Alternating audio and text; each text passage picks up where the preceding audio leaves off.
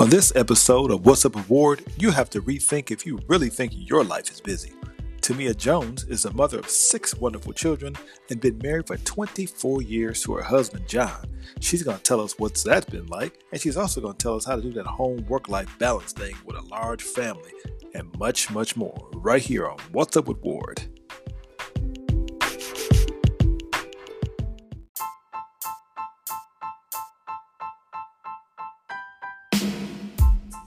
You're now listening to What's Up with Ward. For those of you who may not know, this is a podcast that focuses on love, life, relationships, and everything in between. Everyone has a story to tell, and we want to know what's yours. And for a long time, and regular listeners out there like Yvette Brewer, salute. Salute. Again, my name is Wardy Ward, and the man with the plan next to me is Trey All Day in the building. What's up with you, Trey? What's going on, Buddy Ward? Hey, man, I'm doing well and living my best life ever. You feel me? I want to be like you when I grow up, man. That's what I want to do. All right. Hey, today on the show, we invited an actual person that's the person that Superwoman looks up to. What?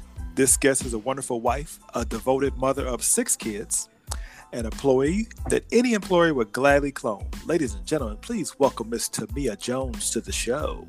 Yeah, welcome, welcome. Hello, Tamia. How are you?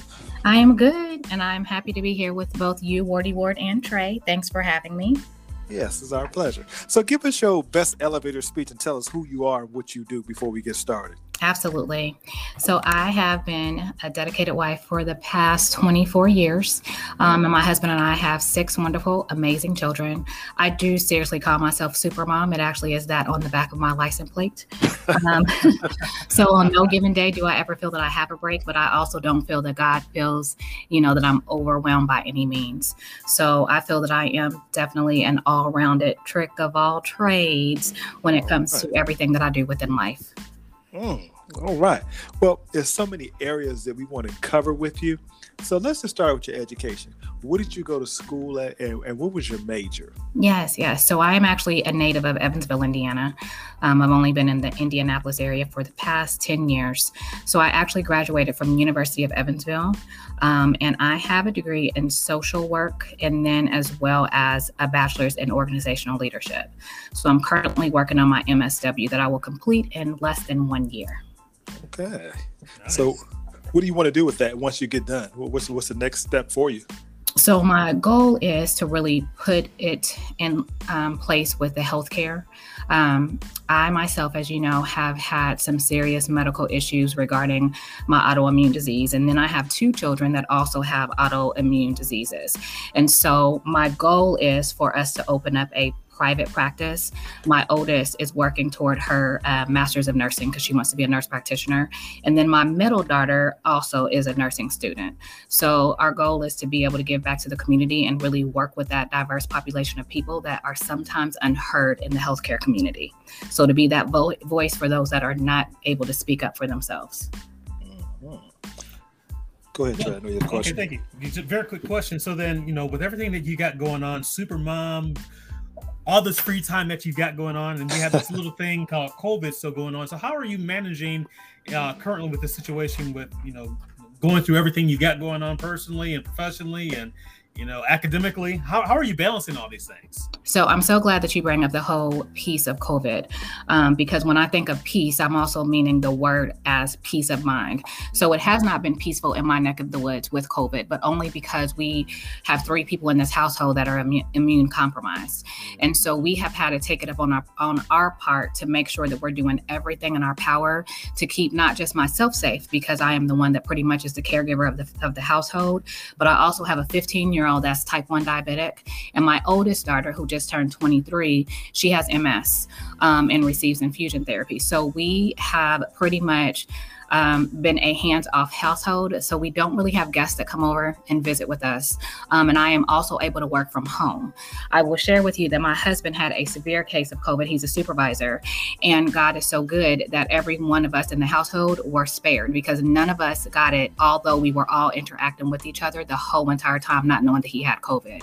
So Oh. again, um, I am very OCD, and I've been OCD since I can remember. Like my mother used to always say, "Oh my gosh, enough," because I'm that person that will walk in the grocery store and I'm not picking the item that's in the front.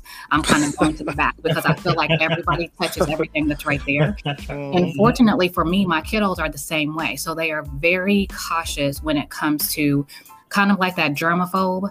Um, and so things that they are telling us that we should be doing, washing your hands and social distancing. I'm an introvert so that social distancing piece has always been me. I will hug and kind of coddle people that I'm close to, but not everybody. Um, and I need my own space and my own distance. And so my kids are the same way. So um, the ability to be able to work from home has allowed me to let the kids do the virtual learning. It's been challenging because I have kiddos that learn differently. And so we've kind of had to cater the programs online to kind of best fit them so they're not getting behind. Um, you know, when I feel comfortable with putting them back in the school system. Workforce wise, though, it's been a challenge too because a lot of the work that I do, it's more of that face to face interaction. And so, again, I'm just having to do everything in my power to protect myself and ensure that those around me are protecting me as well. So that's masking and social distancing. Okay. Going back to that autoimmune deficiency, um, forgive me, but I really don't know what that means. Can you expound on that a little bit and tell me what really what does that entail? I can. So I was diagnosed with lupus and mixed connective tissue disease. So that is basically where my autoimmune system or my body attacks its, attacks itself. Oh. So unfortunately, with the lupus piece, my heart, lungs um, have been compromised previously. Um, so I've had many bouts of pleurisy as well as Mm. Um, it's called pericarditis, which is where you actually get hardening around your heart. Um, mm. But the good thing about it is, you know, I follow what my doctors recommend, um, but then I do a lot of natural stuff, and I've taken a lot of stuff away from what I eat that tend to flare up inflammation in people's bodies that we don't know about. Mm. and it's even gotten better that my son was diagnosed with diabetes because a lot more foods we've had to take away from him. So we've taken away from the whole entire household to keep everybody healthy.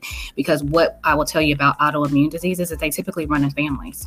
What's unfortunate for us is that I am kind of like a fluke because I don't know of anybody in my family um, that was diagnosed with an autoimmune disease. But I'm going to tell you that when I think about my older Black family members that are no longer with us, they oftentimes didn't go to the doctor and take medications for stuff. If they didn't feel a certain type of way, they kind of changed what they did at home. So, do I feel that someone could have had it and just was probably never rightfully diagnosed? Absolutely, right? Because it couldn't have just started with me.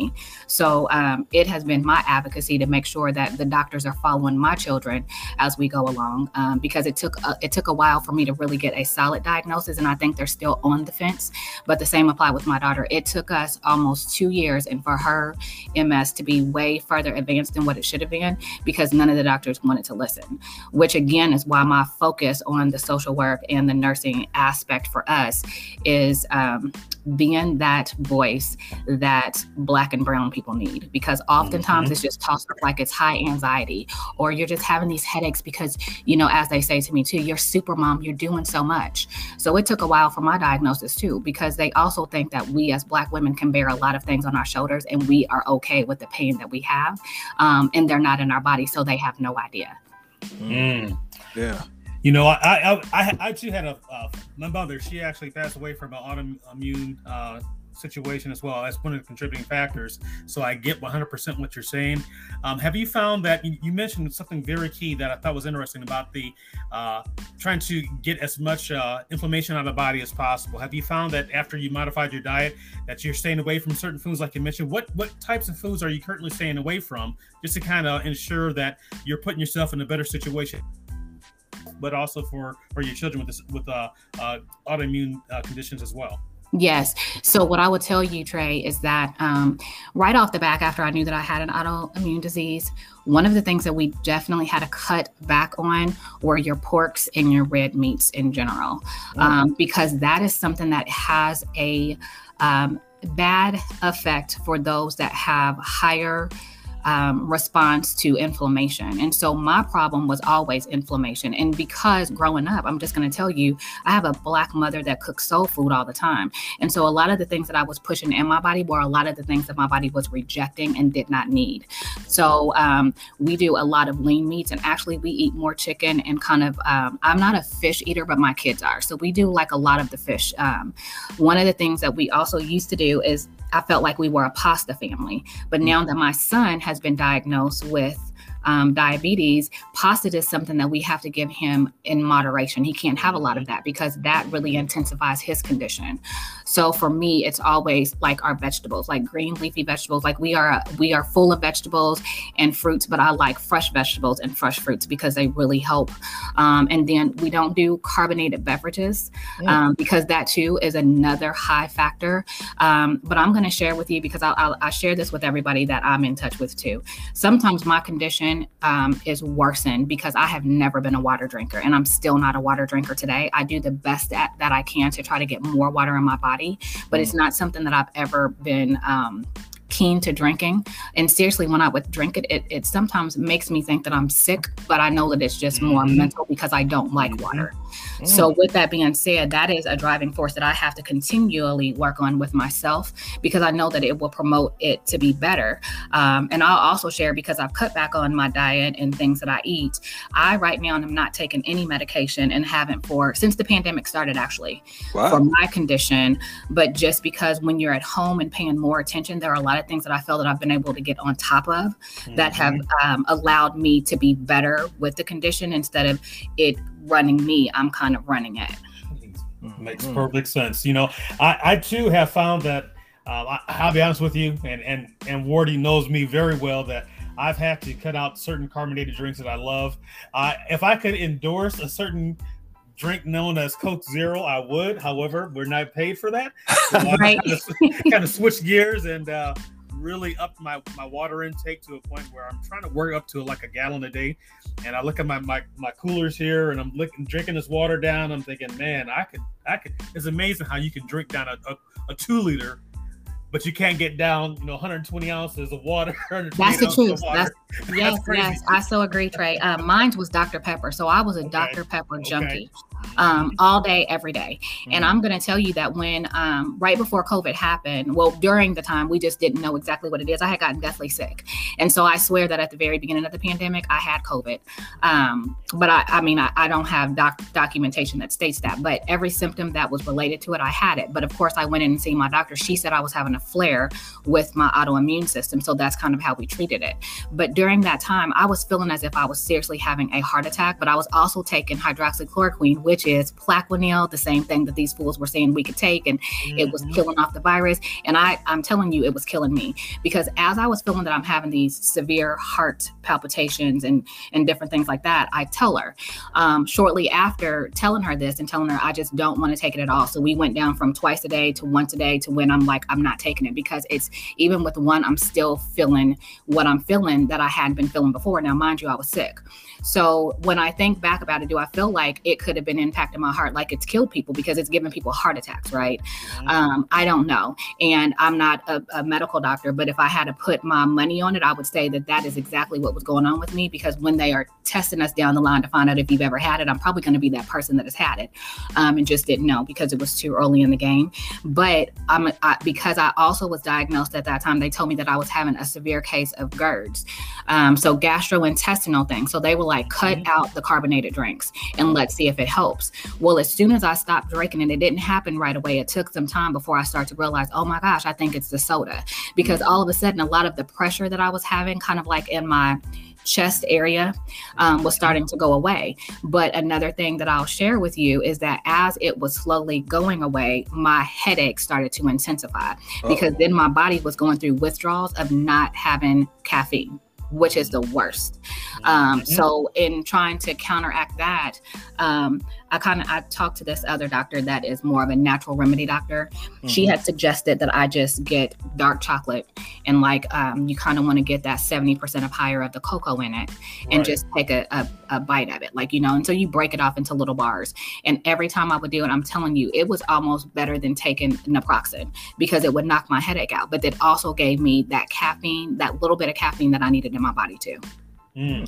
I have one more question because I'm loving this. I'm loving this. So uh, I don't want to take all the time on health stuff, but did you find that you know when you're having your conversations with your medical provider and you're telling them, "Hey, look, I, I know something's going on. This is what I want to do." Were you finding a lot of pushback and resistance from them, saying, "Hey, look, I'm I'm the expert on this," and it took longer for them to buy into what you're wanting to do? And how did you overcome that situation? So TA knows me very well. Well, Ward Ward knows me well. So let me share with you this. Um, I'm just this person that um, I am going to listen to you, and I want you to listen to me. But at some point, we have to agree to disagree. And because I feel that I control my health because I know my body better than anybody else, it's one of those things that I always say: if for some reason it doesn't work, or we come in and we run my numbers and my numbers are all off whack, I am willing to go back on the medication to ensure that I am as healthy as I can be. But we need to try something different because what we are doing is not working. So I tend to stand firm on what it is that I feel that they need to hear from me.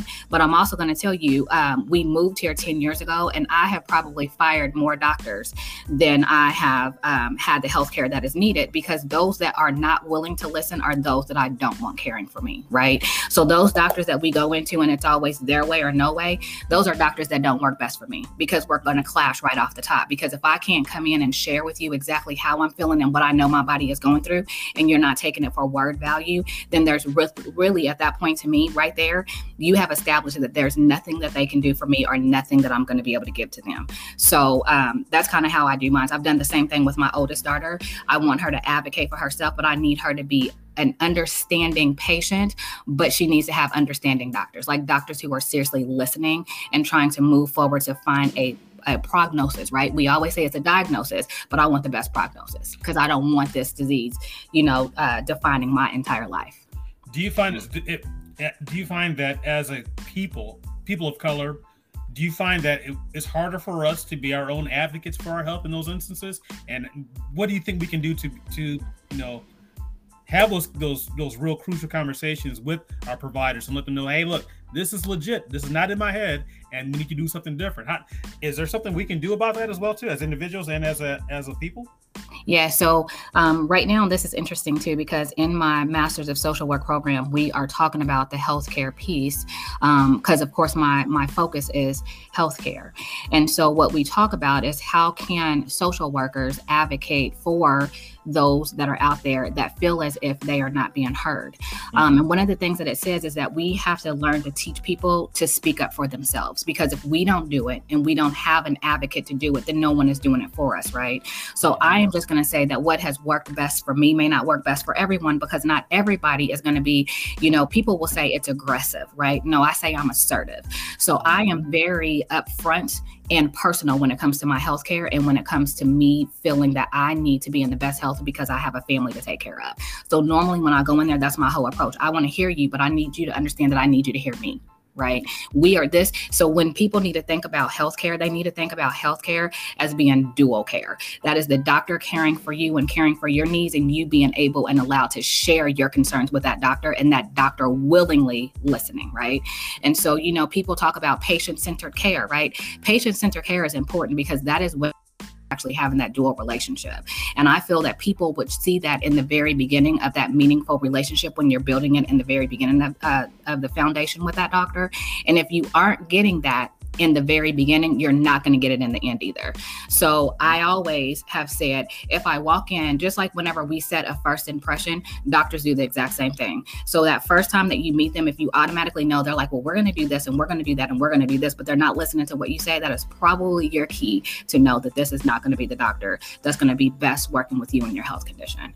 Is it mm-hmm. easy? No. Have I had more pushback than I have people that have given in? Absolutely. I have a doctor right now that every time she says something, she's like, don't kick me, don't hit me, right? because of course she's giving me her version and she wants me to hear her out, and I will. But she that conversation. I don't think this is good because of this. But if mm-hmm. you are saying that it will help with this, what are the side effects? Like I ask those questions too, because we need to know if I'm already having these certain things going on with me right now, and this medication is going to intensify that, tell me that, right? Because then I don't want to be the one saying, I'm not going to take this because now this is going on because you didn't share this very important information with me.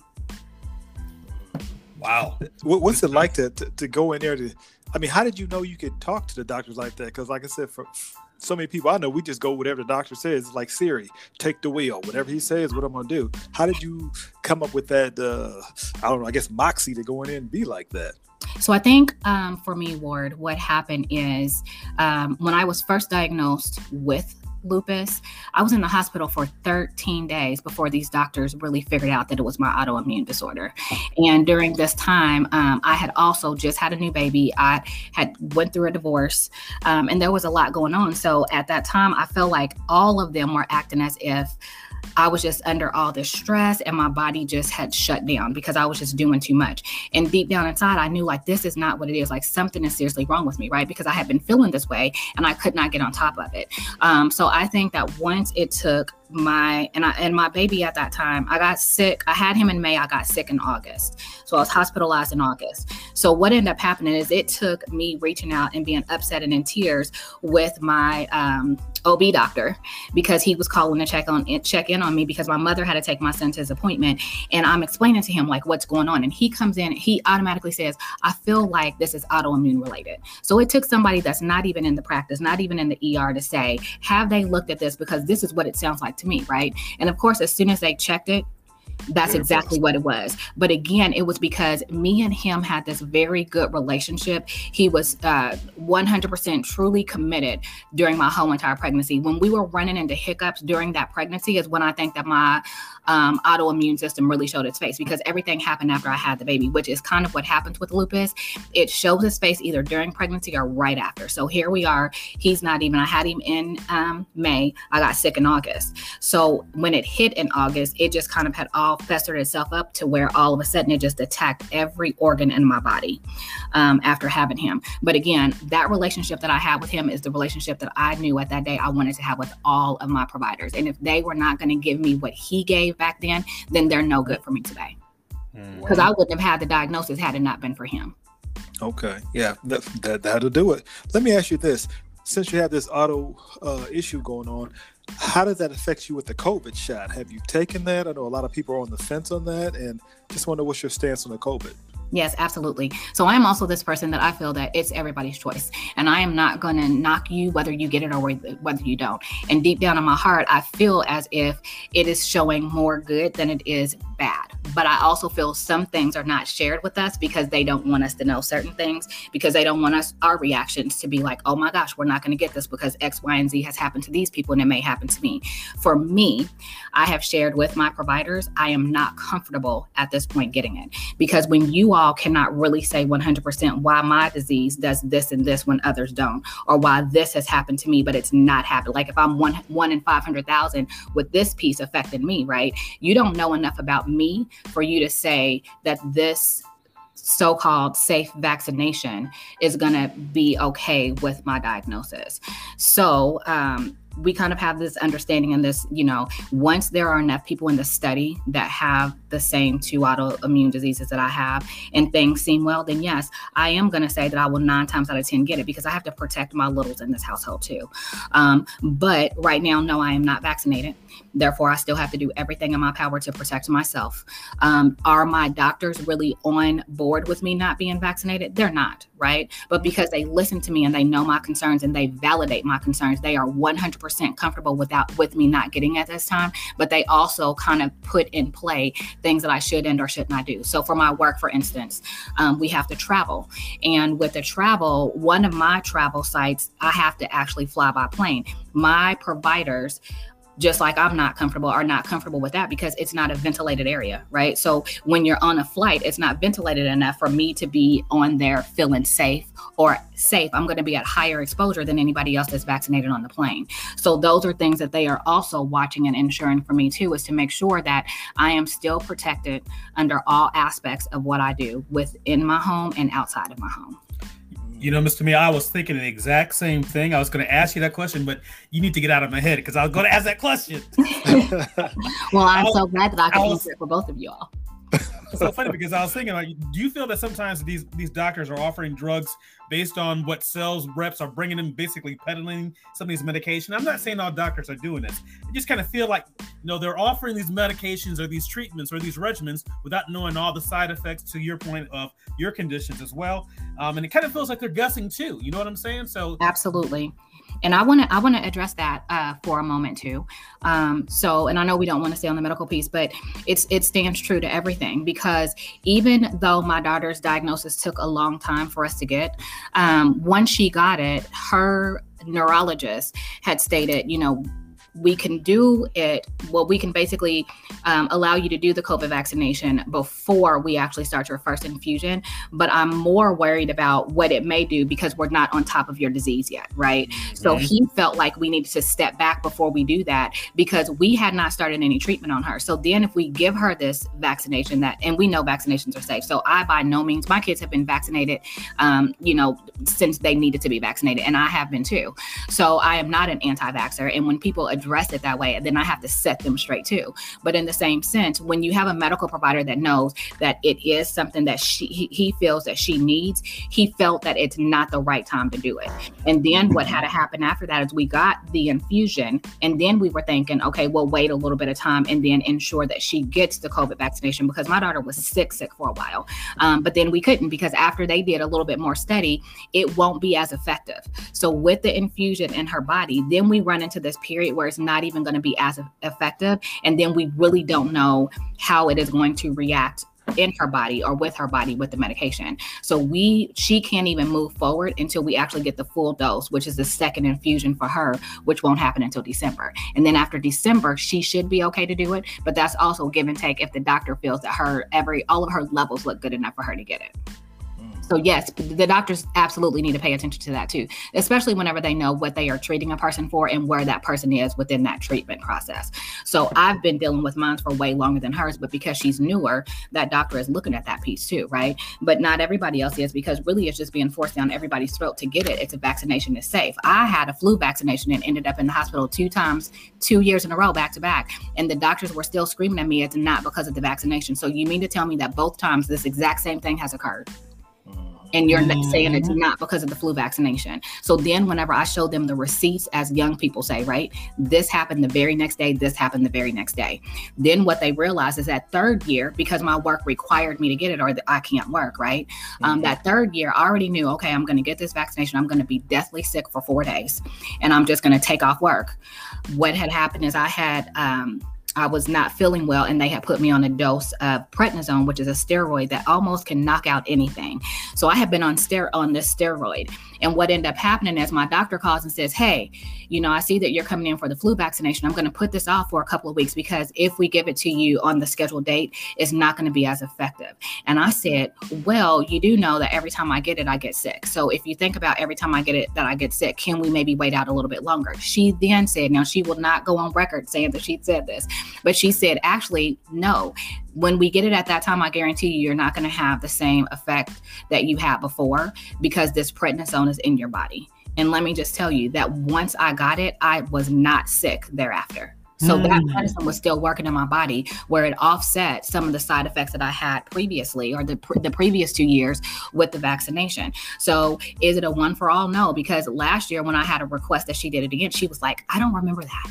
Well, I know that I didn't do it because that. No, you didn't. I was sick at that time, but I'm just asking you, give me prednisone so I can now take the flu vaccination.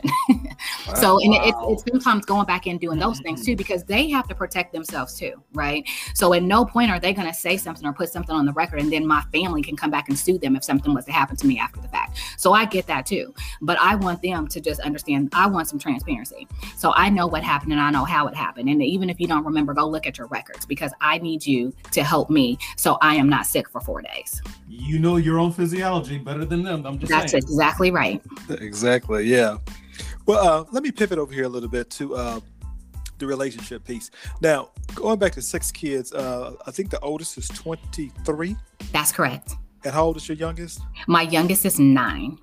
How did you navigate having kids and working, or did you work full time, or how did you? How I had two and I struggled. Right. So um, for me, in the very beginning. Um, we actually had to take fertility drugs to get the first two babies. So it was hard work for us to get those um, first two babies. Um, and during the first two, I only worked part time and I was still finishing my degree because I was one of these people that my mother was like, you go straight to college and you're going to get done. Well, I fell in love, right? And then I put college on the back burner, which happens to a lot of us, like life changes. Yeah. Um, and so I was fortunate enough for with the first two to be able to kind of juggle the part time work and the part time school and being a full time mom and a full time wife. Um, and as I had more kids, my responsibilities grew bigger, but then I also was kind of finished with my degree and now I'm able to work full time because I was able to juggle the first two. So by the time that third one came, it almost came um, just naturally, right? So now, and, and for me, I'm going to tell you again, because of my uh, OC personality. Um, I already had everything kind of on a strict schedule. Um, but in doing all of this, after five years into our marriage, things started to go sour for us. So we divorced. So I ended up going through a divorce with my spouse. Um, and it was due to infidelity on his part. And that's no Ooh. right or wrong, right? But for a woman at that time, feeling that I'm doing everything that I need to do, I'm trying to be there for him, I'm being there for the kids, I'm trying to better myself for the whole entire household. Um, I've given him the opportunity to return to school to get some of his education that he needed to get, you know, advance in his career. And then that happened. So when that happened, it allowed me to do my own soul searching and re identifying why I have to love myself first to be able to receive the love that I feel that I need from somebody else, but then also to understand my value and my worth and why I feel a man should have me at the top at all times too. Um, and I will tell you that God, again, works in mysterious ways because during the time of our divorce, I continued to pray for him, but I was praying that I did not decide to wait and get married and have kids because I could have had kids with just any guy that I had dated before, right? So I was trying to do it the way that I thought was going to work best for my life. And in praying for it, God got us back together. So we were separated for three years, kind of working on our friendships of the co parenting. And the co parenting was going so well. I'm like, oh my gosh, we're better friends now that we're not divorced. I felt part of that was due to the fact that I no longer feel his obligation to me. Um, is affecting our relationship, right? So, like, you need to give to me and the kids first and foremost, out next to God. And as we are growing and building that relationship that I think was lost in the marriage and also was kind of um, broken because of the trust and loyalty issues, mm-hmm. our friendship blossomed into something that I don't even think that we have in the beginning, the very first time, right? Mm-hmm. And um, during that whole entire process, we end up deciding we're going to date again and see how things go. And so we dated again. I had already bought my own house because we sold our first house. So I was living in a house that I had purchased for myself with me and my kids mm. by myself. Um, and we were kind of playing that whole dating game. And it probably took almost two years before we actually moved back in together. But once we moved back in together, I will tell you that I seen the changes in him, but I also have made changes within myself that I think that he's seen. And then thereafter, all of that, everything kind of worked itself back together. It manifested 10 times better than what it was before. And then not only have we reconciled, we remarried five years after that. So um, I count my blessings on that too, because we've been through hell and high water, I must say, within the relationship. I mean, there were points at times to where I felt like I hated him to the core, mm. but then was so mm. thankful and so blessed because even if our relationship was not going to flourish, he had given me something that the doctors told me a long, long, long time ago I would never have, which were children. You know, at at 17 years of age, they wanted to do a complete hysterectomy, which again is when they say this whole connective tissue piece had already been in my body because my internal organs were already being kind of destroyed by, by this madness of this you know um, autoimmune disease that yeah. had already been splurging in my body that we didn't know about so um, again, I, I, I, take our relationship seriously, and I, I, am thankful to God that He was able to work through and on both of us to get us where we need to be at. But I also feel like I'm a walking testimony, but I'm also not that friend that you can come to and say, you know, this is going on in my relationship. What should I do? Because I feel that everybody knows what it is that they need if they take a deep look. But I also am that person that was like, I do not want to rush into another relationship when I already feel broken. Because how am I going to be able to give to the next person that's trying to give to me, even if it's the right way, when I don't even know who I am at this point? Mm-hmm. Did your kids know why you guys broke up? So initially, no, um, because my kids were young. So when we, okay. so Rajani is my oldest, and so she was a kindergartner when we were going through the divorce. And of course, all of my family, because most of my family is married and they've been married for years, they were like, "This is the honeymoon stage. Like you guys haven't given enough time." And I felt that way, but deep down in my heart, I was like, "I don't know that you give somebody time that's cheating on you." Right? Because I don't think that it's time that they needed space. Mm-hmm. So for me, I just wasn't willing to stand up to the test of times. My grandfather was so angry at me because he was like, That's the problem with this younger generation. Y'all don't know how to fight for what you want. You know, you give up too easy, you give in too easy. Um, and that's something that stood true to me too. So as I continue to kind of walk through what is it that I really want, I knew in my heart of heart, I wanted me and my husband to be together. And throughout the whole entire time, I'm thinking, what do I need to do? And or how can I do it for me so eventually we can possibly get back together. But in the same sense, I had to look at what is it that he wants to. Because if it's going to be a partnership, it needs to be a partnership and not a parentship. Because sometimes people get in relationships and somebody is still trying to be the parent to that other adult in the household. And that is not what I was willing to do because mm-hmm. I did not push him out and therefore I'm not going to raise him. Right. Mm-hmm. So he has to do that part by himself. So that growth was his responsibility, not mine. But I am here for him to lean on for me to help him getting there, but I'm not going to establish it totally for him. Was there counseling involved in there, or did he just kind of grow on his own? there was definitely counseling. So when we went through our divorce in the state of Indiana, they require you to go through what is called a parenting class, and then you also have to go through six sessions of counseling. Um, and it needs they really wanted to be completed within the first six months of the divorce. So we were going to these therapy and counseling classes together.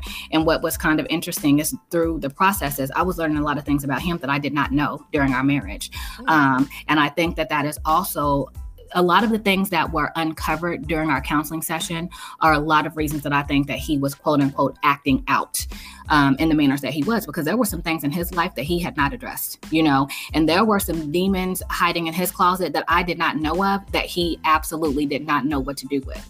So once we were working through that piece, I think that that's also the reason why he was able to overcome some of the things that were going on with him that I didn't even know about and work through those to become the better man that he is today.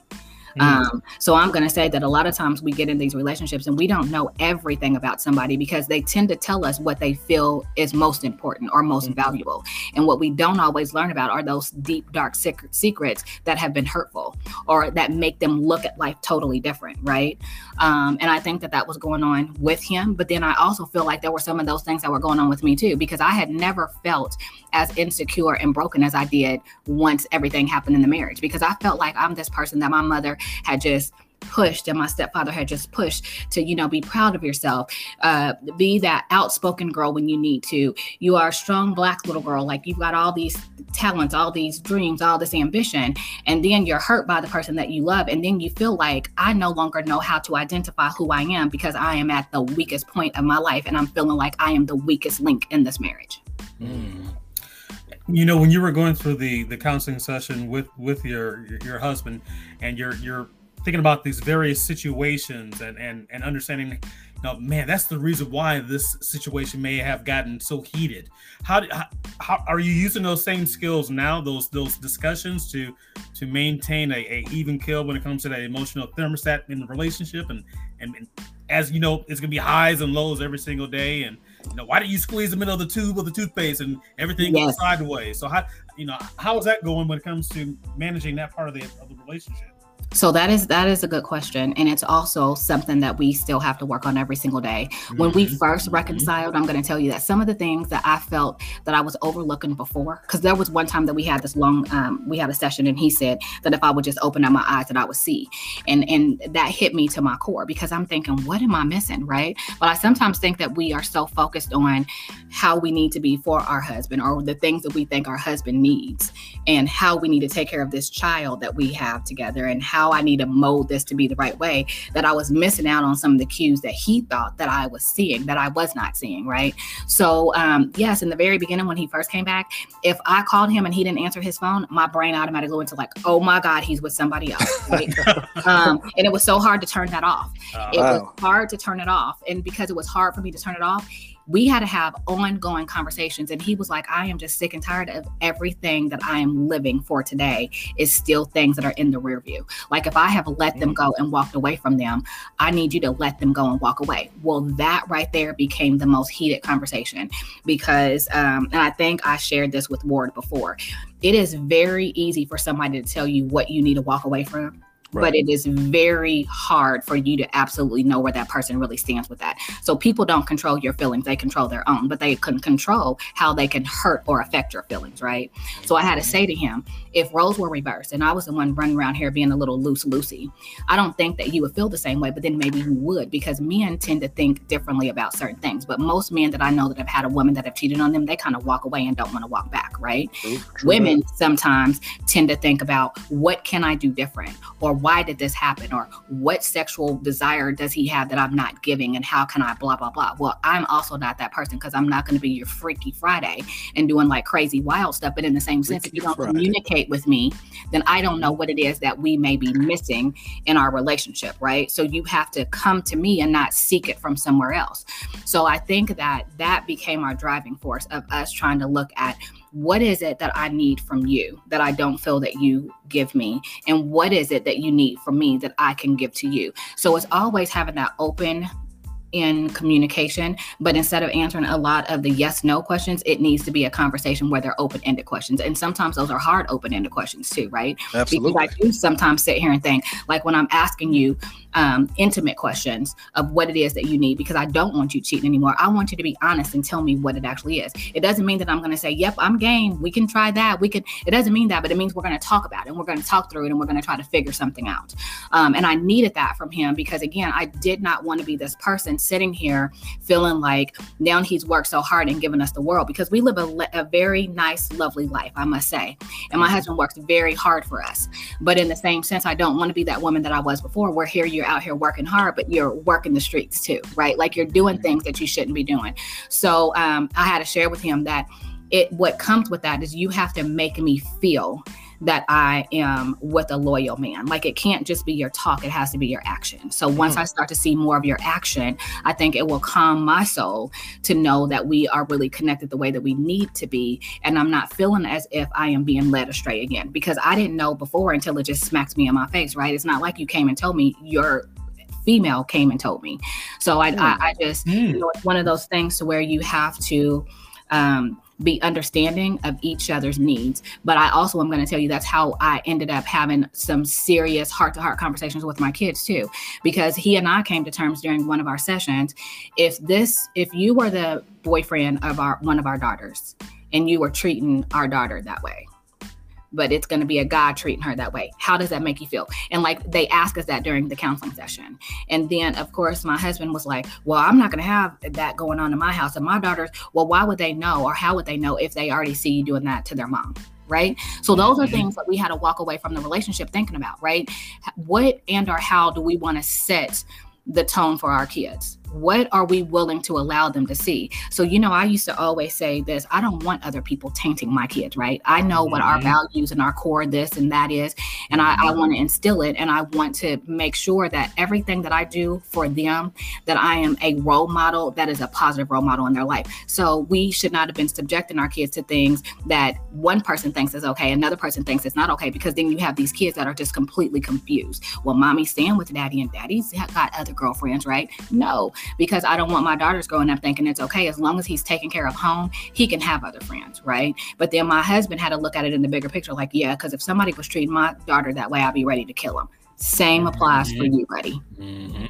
You know, that being said, how how how did your your I know Ward's a real big fan of this as well. So your love language and his love language and personality types, how do those come together when you're having those true real conversations? How do those two things play out? I'm going to tell you that initially it was hard because mm-hmm. for me, I feel like I am that person that needs more of the physical components of what you're doing and not the verbal. For him, he needs to hear it, right? I need to see it. So we are completely opposite on that end. So if I'm telling him every day, I love you, right? He's hearing it and he's believing it. If he was telling me every day, I love you, I hear it, but I don't know that I was believing it, right? Because mm-hmm. a person who loves me should not be out here cheating on me. A person who loves me should not be lying to me. So for me, his words or his value of his words were uh, kind of uh, in destruction because of the fact I already knew what I had lived. So for us, I'm telling you, it was the constant conversations. And a lot of times we would lay in the bed and instead of us going to sleep, we're talking for hours just about us and mm-hmm. things that we mm-hmm. need us to be to be in us, right? So it's easy for people to see from the outside thinking everything looks good. No, inside of here, we're still trying to figure out and identify what we need to do to be the best people to one another. So um, it is still work in progress because even though at this point, like honestly, for the past seven years, years, I can say that I feel I'm really not going to say seven. I'm going to give him a solid five because I think that we've kind of gone through a, a, a, few little things and challenges. And it's only because sometimes, as the mom and me taking on this whole super mom role, that I know I don't have to. It just is who I am. Um, we kind of butt heads there too because he works real hard outside of the home. But sometimes I feel there are some things you can help me with in the home. When my husband leaves and goes to work, there's already a meal prepared. So he's taking a hot meal and then whatever he wants to have for his first his first meal. But it's just because that's the type of wife that I choose to be. But then there are some times that I am like, let's say on a day that my my condition is a little bad it shouldn't be why I have to say, hey, there's laundry in the dryer. Can you at least go get it and fold it or take it to the kids and have the kids to fold it? I need you to put in the same that I put in in areas that are not really your areas when you see that they are a little bit at default, right? So um, those are things that we still work on. Like, um, and those are, I think, are the challenges of every relationship because there's no such thing as a perfect being. There's no such thing as a perfect relationship. And what we have to do is identify what we see as our best. And if we can identify what our best is, then we should be able to give that to somebody but then we also need to know what our worth and our value is and what we feel that we need from someone else and convey that through verbal conversation. Mm. Do, do you forgive? Uh, did you forgive him when he apologized, or should he have even said, "I'm sorry for what I did"? So no, because um, and Trey, you may think this is crazy, but I I I feel like I've touched base on this with you a long time ago, Ward. But I feel like sometimes when we do things to people and it is going to cause hurt or harm, and we know that it is, and we still do it, I don't feel that as a human being, you should be able to say you're sorry because you knew what you were doing and you knew that it was going to cause harm. Like your intent was not good right? If I am walking and I accidentally step on your foot because I'm not paying attention, I'm on my phone, I'm talking to my kids in the buggy that I'm pushing, I'm going to say I'm sorry because I seriously did that on accident and it deserves an apology. Mm-hmm. So I sometimes feel that what we do as a human being is we take away the fact that a person wronged you and they knew that they wronged you, right? So if we teach kids right and wrong, adults know right and wrong too. So when you know what the consequences of your actions are and you absolutely know how that person may feel after you do something, because of your action, you shouldn't be able to apologize and get away with it. Because I felt like each time he had did something, and I would be like, okay, because I'm telling you, I would get a new rock, I would get a new ring, a new necklace, a new something every time he did something wrong, and that was just his way of being like, I got away with it again, I got away with it again, I got away. So then you become somebody's doormat. So then I had to say to him, every time you say you're sorry, you take a piece of my soul away. You take a piece of me feeling as if I am worthy every time you do it. And as a person, you should not have that much of me to do it, right? Because if somebody doesn't give you your joy or your happiness, you shouldn't let them take it away, right? I was being forced at that point because every time he said he was sorry, I wanted to believe him, but the sorries didn't lead up to his next actions because he would do it again. Ooh. So no, it was very hard for me to accept his apology. So in this time and day right now, it's usually a conversation like this. I've done something I know is probably going to upset you, but I want to talk about it and then okay. he has to share that right and that's how we need to be open and honest about what we do because when we know that it's going to cause somebody harm i need you to own up to it i need you to acknowledge it and i also need you to cold-heartedly accept it when you're telling me face to face I, I love what you just said there because that's that self-destructive behavior that of trying to make amends uh, what what I take from it, that's that's like putting a band-aid on a bullet wound. It's not going to solve the problem. You know, it's not. so so kudos. Wow. Yeah. Okay. I, I, appreciate what you're saying too, because obviously uh, you're a phenomenal woman. So for you to forgive him, I know he had to really work hard to meet your standards. Do you think that you've? Uh, do you think when he did uh, step out that it was something that you did too to contributing to this, or was it just something that was innate in him? So I'm going to tell you 100% during the time that we were going through our issues, I blamed myself daily. And I'm going to tell you that I feel like I blame myself daily because here we are um, during, we were planning our wedding, but I'm also taking fertility drugs at the same time because the doctor had already told us that it may take three or four years before we know which direction we need to go with this. So we decided we were going to put that work in while we were going through this whole thing. I just so happened to be my doctor's very first case of the second dose that they give me. I become pregnant. So I become pregnant while we're pre- planning our wedding. Mm. Um, and so because I felt like at that time I'm juggling being a new wife. I had already been a good girlfriend to him and he had been a wonderful boyfriend to me. But then you're juggling, you know, your marriage. I'm juggling trying to do school. I'm juggling working part time. Um, and then this baby comes along. So then you're trying to juggle everything. And then two years later, we have this other baby that comes along, right? So now we are just a happy little nestled family. So I thought, but I'm going to tell you that a lot of times he, and this, we, I didn't learn some of this stuff until after we had gone through some of our therapy sessions um, counseling sessions, whatever you want to call them. Let me tell you that he shared with me during one that sometimes he was offended because he would say, We should do something this weekend. And I would call up my friends that had kids and boyfriends, and we would all end up at Chuck E. Cheese together.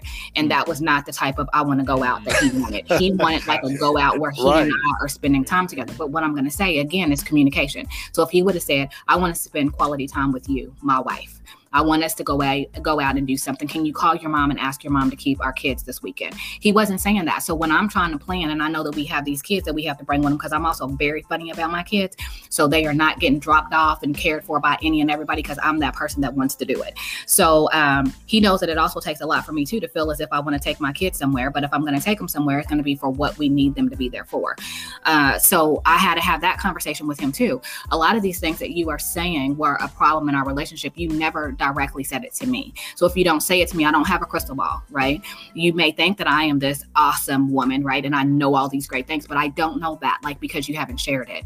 So a lot of the flaws and faults that I basically was holding him to, I was holding him to him because you never addressed it with me.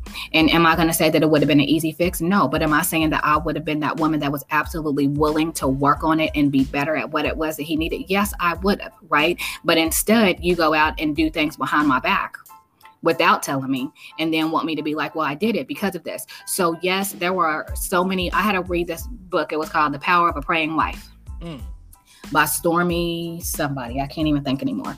But I read that book, and that book really opened up my eyes because it helps you identify things that were going on in the relationship and lets you know that you do not have the ultimate, uh, like basically the burden doesn't lie on us, right? If a man decides that he's going to cheat and you're not holding a gun to his head making him do it, you can't bear that responsibility. You can't bear credit for that action. And even if he's telling you, well, you should have been doing this, right?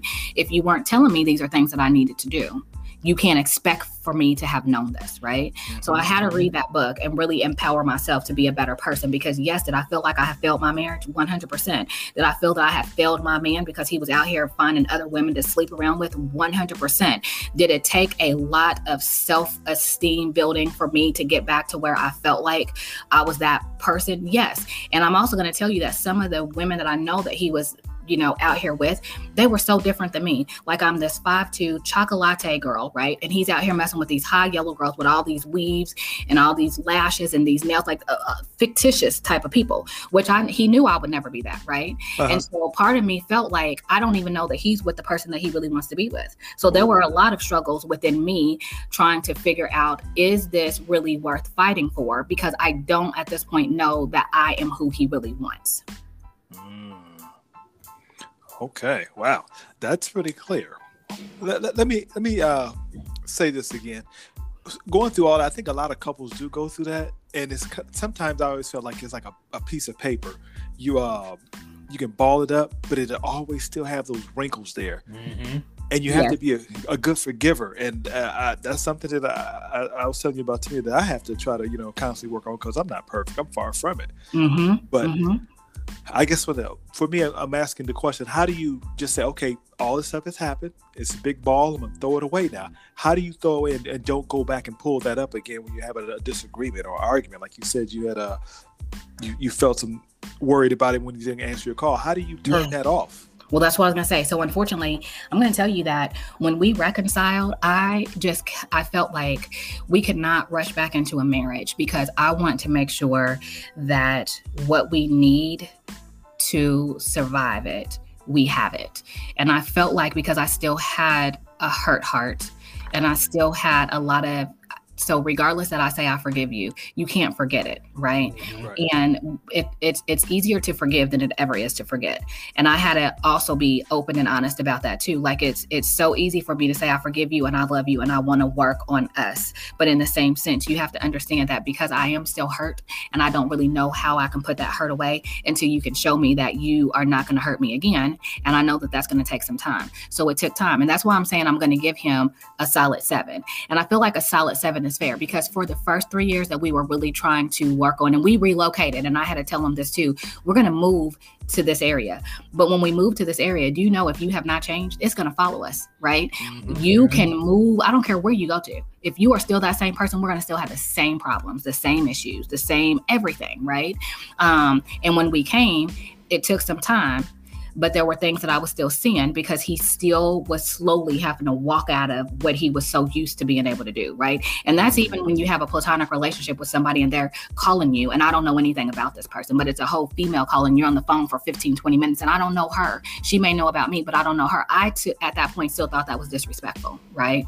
Mm-hmm. Um, do I feel that he can have a platonic relationship? 100%. But if you are keeping it from me, I don't know that it's not something else than, you know, a friendship. So, uh, that was a lot of me healing and me trying to because I can't, I'm, I'm, I'm going to tell you that I don't feel that at any point it was something that he was doing as much as it should have been something as I'm trying to do. That's why I say that people should not rush back into things because sometimes you are still a hurt soul and hurt souls hurt other people, but who they hurt the most is themselves. So um, I had to work on telling him what I needed to see from him and explaining to him that I don't want to just hear it, I want to see it. So, you know, like, um, and, be, and because we've had established stuff, like just because you don't call me at exactly the time that you call me, I don't want to be this person that's worried about what you're doing. So I need a sense of security, and I also need a sense of stability that you are doing and you want what you are what you are asking me for because um, you want it and not because I want it. Because I also felt like I owed it to him not to bring him back into this relationship if I knew that I was not going to be able to forgive him 100% for the things that he had done. Because if you think about it, if I bring him back that way, it's not going to work anyway. So my mind had to be open to say that we've gone through all this rough these rough patches. But in the same sense, I want to heal myself and to, to heal myself first and foremost, I have to be able to let God allow me to see the better in him. And I also need to ask God to heal my heart because I want to be able to give to him what he needs from a woman. You know, like people can walk around and say, I'm his peace, he's my rock.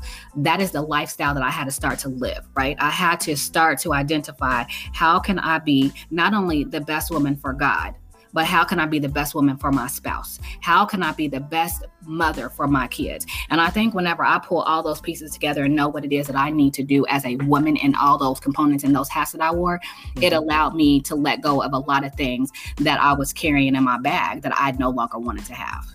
Okay, so I gotta ask. I'm, I'm, sitting on the edge of my chair. Uh, to me, I gotta ask this question. So I love the example, the analogy you talked about how you're, you know, you're moving, and sometimes, you know, Ward, he he knows it. I know it. I do not like moving at all. And sometimes when we're moving, we pack junk that we just don't need to bring with us. So how how did you really get your mind around that whole idea of hey, your, your husband has some baggage and you see it's it's somehow it's getting into the box and somehow that box is getting into the moving van and he's bringing it on into the into the new house or to the new relationship, mm-hmm. you know, marriage 2.0. How do you how do you have that conversation with him to say, hey, look, you know, we kind of talked about this before, and now I'm seeing you trying to open up this box again, and that box is Pandora. So mm-hmm. how, how how do you get around that situation while still making him feel validated and, and, and have a, a positive relationship with him? Just as you said it. so, you know, like i will give a prime example. You know, um, this one time he claims that he was going out with, and I will never forget this because this is when I was like, okay, I'm probably about to pack up the whole U-Haul and go back to Evansville. And his family is from the Indianapolis area. So when we came here, I knew I was walking in a territory that I wasn't for sure if I was going to be real comfortable with because when he was doing some of the things that he was doing, a lot of his family that lived here, like he was running up and down the highway from Evansville to Indianapolis, or they're coming down to Evansville all of a sudden now, you know, because he's a single man. So when I came here, I kind of already had my guard up, but I had my guard up because I was like, what I'm not going to do this time is what he thinks I was doing last time, which was not having my eyes open, right? Because mm. clearly he felt that I was missing or not seeing all the signs that he was trying to give me, right? So I, in in doing my own soul searching. I tell you that yes, I have to talk to God quite often because sometimes I, I feel that I need His guidance more than um, a little bit. Not, I don't need them just sometimes. I need them all the time, and that also makes me a bit be a better person. But I had to have those same conversations. So when he leaves and he goes out, um, I want him to leave and I want him to go out and I want him to have his fun. And I had to tell him I'm not going to call you and check in on you, but I do expect for you to come in to the house at a decent hour. And when you come into the house at a decent hour, I'm also going to tell you that if you go and you sleep on that couch instead of coming in here and getting in that bed, I'm going to think that you were doing something you had no business doing. See, because these are things that he did before. So if I can call you out on what I know, then that means that if you decide that you're going to hug up and lay up on some other chick, and you know you're going to come home because the one thing he's not going to do is disrespectfully get in my bed it's going to naturally make me think that you've done something. And he was like I, am telling you nothing like that is going to happen. I've changed my ways. Please trust me. Don't be here worried about me out here doing something wrong. And he can say it but i'm going to tell you that i'm a person that you can say it all day long. But because you've looked at me in my face and you told me lies i'm going to need to see what happens when you walk in this house and let me mm-hmm. tell you what happened. He came in that house, and it was seriously probably three something in the morning, almost four o'clock. And he came in the house, and he got in the bed, and he put his arm around me, and my brain was like, because he knows better. Because I'm not that person that you're gonna bring your little dirty, nasty nothing and lay it behind me when you've wow. been with somebody else. So at that Ouch. moment, I felt like he had not done the unthinkable, right? Um, and it gave me a sense of security that night to be like, you did it, you didn't call him, you weren't checking. And you know, we have, I've had, um, I don't know, it's called Life 360 now. So we have apps. There's always been apps where you can track people. Back in the day, I used to feel that I needed to do that because he was doing a lot of wrong. When I am as old as I am now, I am not playing Sherlock Holmes on you. Scooby Doo is for fools, not for me. Okay. I just need you to be open and honest about everything. But then I had to be open and honest about things with him too. So when you're going out, this is how I normally feel. And when you don't do this, this is how I feel. This is why I feel this way. Because if I'm not having those open conversations and then all of a sudden he walks in the door, I'm not going to be this woman that's like, oh my God, you. Because see, I hate that, right? That is the type of lifestyle that I will never have for my kids. So I'm not going to do all this screaming and hollering and I'm upset and I'm, no, I'm not. We just are going to have a conversation like, seriously, what were you doing at three o'clock in the morning, right? Because that's me. And he doesn't like when I come across like that. Like I sometimes think that he wants me to be like this um, wild, hollering, yelling, almost ghetto type chick, but I'm not that. No. And because he doesn't get that from me, it kind of really um, molds us to be because it's it's easier for us to have those type of conversations that are uh, let's see not easy conversations right? And they're not always easy for him because he's also this man that it's easier for him to walk away when he knows that he's done something wrong than stand there and face it. So those are things that he and i have had to come to terms with. Even if you've done something wrong if you tell me and we talk about it it's going to be more easier for me to deal with it than you walk away and then i find out some other method right? And so those are things that we had to talk about too. If it does not come from your mouth and it comes from somebody else's mouth, that is the worst form of disrespect for me. So mm. don't do it. Wow. You know what? Uh, I'm scared for him if he does anything. So uh, I think he's good too. So well, it, it's not that type of scare word because it's it's just I'm I'm giving him the same though too, right? Like oh, you know, good. think about it like this. One, we had a, a counseling session and the um the counselor asked him, How would you feel if your wife did this to you? So, y'all want to hear something that just really broke me? And I was like, Yep, this divorce is definitely going to happen. He said she wouldn't. Oh, so when you think about that, the confidence, the confidence, and he he he went on to say she's not like that. She wouldn't do that. She doesn't sleep around because he knew what he had, right? Mm-hmm. But I had mm-hmm. no idea what I was dealing with. And so that, that too, uh, probably in the worst way.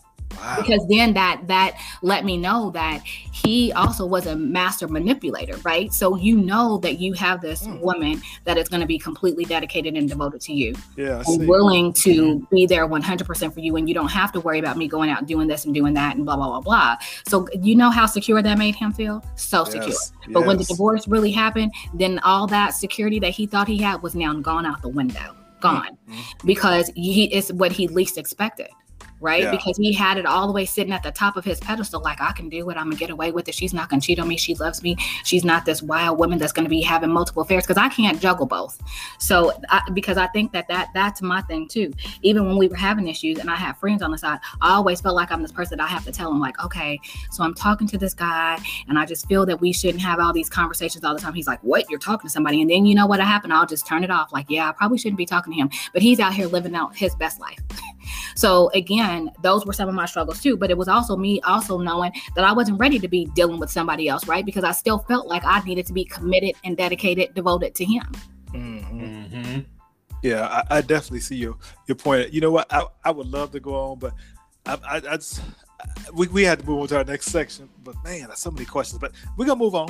We, we Yes. got we got to move. On. We on could to our- definitely move on. yeah. Um, again, I do want to just put a little asterisk by it. Say, I really do respect your husband. You know, for going through that, uh, to going through the counseling and being able to be open and honest, because that's not easy for a lot of guys. It's so, not. I, so I commend him for, for doing that. So, to kudos to him. Uh, now we're gonna move to a section of the show called "Getting to Know You," as if we don't already. But Okay. we're just gonna ask you just a few questions, and then we're gonna wrap it up. Okay? Awesome. Yes. Okay. My first question to ask you: I notice you have a little streak of gray in your hair. You've always had that. I like that. Is that real, or is It- you just do diet like that? So it's 100% real. And I, I wish that we were on a on a podcast where I can show you something because it started growing in probably I want to say roughly when I was like maybe in the ninth grade. Um, and all my friends would be like, oh my gosh, you have another gray hair. So we would just snatch them out, snatch them out, snatch them out. And it was always right at the front of my hair. Yeah. Um, and by the time that I was probably in the 11th grade, it was like a whole little skunk patch. And I hated it. And everybody thought that it was like so super duper cool. But finally, my mother was like, okay, okay. She gave in and she let me color it. So for years, I kept it colored because, like, here I am, you know, an 11th grader with gray hair, a gray streak in my hair. right. Yeah. Um, and was I worried and stressed out about stuff? No. Uh, what's interesting is they do think that it has something to do with my autoimmune because it's it's all about how your body develops pigmentation or loses Mhm. pigmentation too soon. Okay. Um, so anyway, it is 100% natural. But my mother's hair, she is only gray in the front, like it looks like a headband. But right where my gray patch is, she's still totally black. So people in Evansville who know us are like, "You are so your mother's kid." Because if we stood right side by side, like I have a picture of us, and it's like the most amazing picture. We are standing with our my daughters, and my gray streak is right there, and her black streak is right there. And if I if you put me in front of her and pushed our bodies together, it would completely take up her gray. wow. Wow. Okay. Well, a picture will be on the um, on the on the post of this, so people can see you there. They'll see what we're Okay. talking about. Go ahead, Trey. Go ahead, Trey. So with all the free time that you have with the six kids and school and work and, and balancing home life and everything else and uh, ensuring your health is safe, do you prefer Friday evenings or Sunday mornings? Definitely Sunday mornings. Okay. Why do you prefer the Sunday mornings? So Sunday mornings are usually my downtimes, and they're my down Mhm. downtimes because today I'm doing this podcast with both you and Ward. But what is interesting is I normally do my homework for my master's program on Saturdays because I like Sundays to be my day that I seriously can wind down, and I have like a lot of inspirational books that I start my week um, off on a positive note. So that gives me time to just really love on my family for that day, invest in my spirituality for that day, and then just be at um, a peaceful stance on God's day to move into the week to know that I'm gonna, you know, have like a great week. That's kind of how I look at it. So Sundays are really my days to myself Okay. and the family. Um, what books are you actually reading now? So I have a new book and it's called uh, The Power of a Praying Mother. Okay. Yeah. and I'm, I'm looking through that book because you know um, it has been very challenging for me now having two kiddos and especially my oldest because she's really struggling with this whole ms because it's a new diagnosis and then here I, I asked her to sit out for this semester while we're going through her treatment but it's it's hard when you have to be that mother that is given your grown daughter suggestions on how to better work with her illness too because i also don't want her to get into a situation to where the the illness has her instead of her having the illness. But i'm the same way with my son who was just recently diagnosed because of course he when we first had the diagnosis and he went back to school, he was feeling different because he's got this little, um, he wears a Dexcom. So he's got a mm-hmm. Dexcom. He's got to go back and forth to the nurse's office. He's got to get all these injections. Um, and so I'm reading it because it's it's really learning now how to be okay with those days that I feel like I could be a better mom with everything that I have going on, but also feeling already like I am the best mom that I can be. But now I have new challenges that are kind of um, feel, making me feel as if I need to be able to give more of me that's really not there, but identifying how I can do it and still feel okay with what I miss, right? So because because every day we're gonna there's something that we're not gonna check off our list, right? Mm-hmm. So um, that's what I've been kind of investing in here lately because I just feel that I need it. Like I, I need that reminder. Like my kids would never be like, we've been without anything, right? Or my mom's not been here for us for that. But deep down inside, sometimes I feel like I'm juggling with so much. I want to make sure that what I'm doing and how I'm investing is not taken away from who I really am and and then how I want to be seen as their mom. Mm-hmm. You know, there's also this idea that you know I've heard the saying you can't you cannot pour from an from an empty cup. From an empty so, cup, absolutely. So how do you how do you recharge so that you can give back to others? What what do you do for yourself? So normally I don't do a whole lot for myself, uh-huh. but it's because I don't always feel that I require a whole lot. But what I do require is just some time where I'm doing something specifically for me, right? And that is sometimes just being in my bedroom with my bedroom door closed and my kids know, give mommy her time, right? Because I need that. That's even like today doing this whole little event. I don't often do a lot of stuff for myself. So this is a plus for me too, right? Because most of the time I'm being pulled and dragged with everything that the kids are doing. Things have calmed down with COVID because I don't have kids that are actively involved in sports. Um, and extracurricular activities. So it's given me a lot more time to really be able to focus on me and then also being able to give to the kids without having to be rushed to give to the kids. And the same applies with me and John too, because sometimes I feel like our schedules are so conflicting that I'm feeling like I'm having to write him in a book um, for us to be able to get things done or do things together or spend quality time with each other.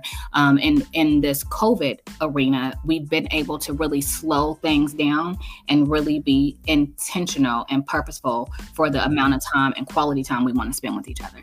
Mm-hmm. Yep. Okay. Uh, my last question would be actually, I'm going to make it a two parter. Part A What celebrity do you get told you look uh, most like? And what's who is somebody you would uh, like to meet dead or alive? So, I have never been told that I look like anybody that I can think about. Like that's so funny, but I'm going to tell you that people have said called me Cruella de Vil because of this little gray streak. I don't look like her by any means, but I do have that gray streak. But I've also been called. I think her name is Storm. I'm not real for sure because I'm not yeah. really a, a okay. type person. Mm-hmm. So those two things. But I'm going to tell you that a long time ago when I was younger and I used to keep my hair cut super duper short. It's grown out a little bit now, but um people would say I kind of resemble one of the men, God forbid, but in Tony! Toni! Toné!, right? And I had to look at like, hey, yeah. I do kind of have that mouth because I mean, I have nice straight teeth, but You're I have right. an open, like, you know what I'm saying? Uh-huh. Um, so that is somebody who I know that people have kind of said. But Raphael outside of that, it's usually that. Yes, that's him. That's him. So I was gonna say I don't I even know his name, and it's been such a long time ago because I mean, I, I was a high schooler. I can time. see it. I can see it. But that is somebody um, and as far as who would I want to meet, dead or alive, honestly, I'm going to say that if I could meet somebody dead or alive, it would probably be Maya Angelou mm. because some of her poems, especially her Phenomenal Woman, that phenomenal like i had a car right after me and john got divorced and i think i did this on purpose but it said phenomenal woman on the front of my car mm. because i i mm-hmm. felt like i had to recreate myself yes. um, based on what i knew that i needed to become to be a better self, right? Yeah. Because people don't know where they are until you've been broken. And it doesn't mean broken by financial aspects or anything. I'm saying emotionally, I seriously was in a runt. Mm-hmm. And so reading a lot of that phenomenal woman poem gave me the courage to be like, I am a phenomenal woman, phenomenally, yep. right? Nice. Um. So mm-hmm. that's somebody who I would love to love to meet because when I read a lot of her poetry, to me sometimes in ways that other works don't speak to me because I feel like she came from a place of uncertainty, but was given a lot of clarity in regards to what we, especially as women, need to think and or be about self. Okay. Yeah, she went through a lot of stuff too, a lot of she changes. Mm-hmm. I was like, wow. Mm-hmm. So yeah, mm-hmm. go ahead, Trey. nice tag on to my, my last question. You, you know, you know where you've been, you, you know where you are, and you, I, I kind of get the feeling you know where you're going to. What what piece of advice would you give to, you know, to individuals who are in, in a similar situation where, where relationships have gone through ups and downs and you're dealing with uh, you know health conditions and trying to make sure that things are just kind of gelling together. What, what advice do you find is helpful that you would want to share with our listeners? So i think that for me it's just always the fact that i have to t- stay true to self right? And when i mm-hmm. say that stay true to self i know my weaknesses and i know my strengths right? Because i feel that we are only as powerful as we know where we are weak. And so i also have to know what my weaknesses are because i need to know when i need to reach out to others because it's the most difficult thing for me to do is to reach out and ask anybody to help me do anything because I feel like I can do everything, right? So um, I feel like people really need to be empowered to know that we can do it all, but sometimes it is okay to ask for help. Sometimes it is okay to have that hard conversation with somebody to really lay our emotions and feelings out on them because we don't get to do that too often when we are going through things. But I'm also going to say that it is um, an area to where you really learn and know who your true family and friends are when you're going through something. Because there have been people that I had to cut completely off because they liked me when I was in that crazy stage, right? When mm. crazy things were going on in my life. And when things got good for me, all of a sudden you see them more absent or they, you know, weren't the cheerleaders that they were before. And I am okay with cutting people off that don't bring me peace in life, right? And so I think that people need it. When I say stay true, that includes that piece to. Sometimes people are in our lives for reasons and seasons, and it is okay if God removes them. You just love them from a distance, pray for everybody, and keep it moving. Man, facts. Well, okay, people, we're at the end of this show, so let me do my final wrap ups. We want to thank uh, Ms. Jones for sharing her story with us today, and we definitely look forward to hearing from you again in the future because we know the, the sky's the limit for you. Well, I greatly appreciate both of you having me on tonight. All right. I will finish up by saying this I'm stronger because I had to be. I'm smarter because of my mistakes and others. I'm happier because my sadness I've known, and now I'm wiser because I've learned what I need to learn for me. A wise physician once said, The best medicine for humans is love. But someone asked, But what if it doesn't work? And he replied, Increase the dose. On behalf of What's Up with Ward, I'm Woody Ward. He's Trey All Day, and she's Tamia Jones. Thank you guys, and peace. Peace. Peace.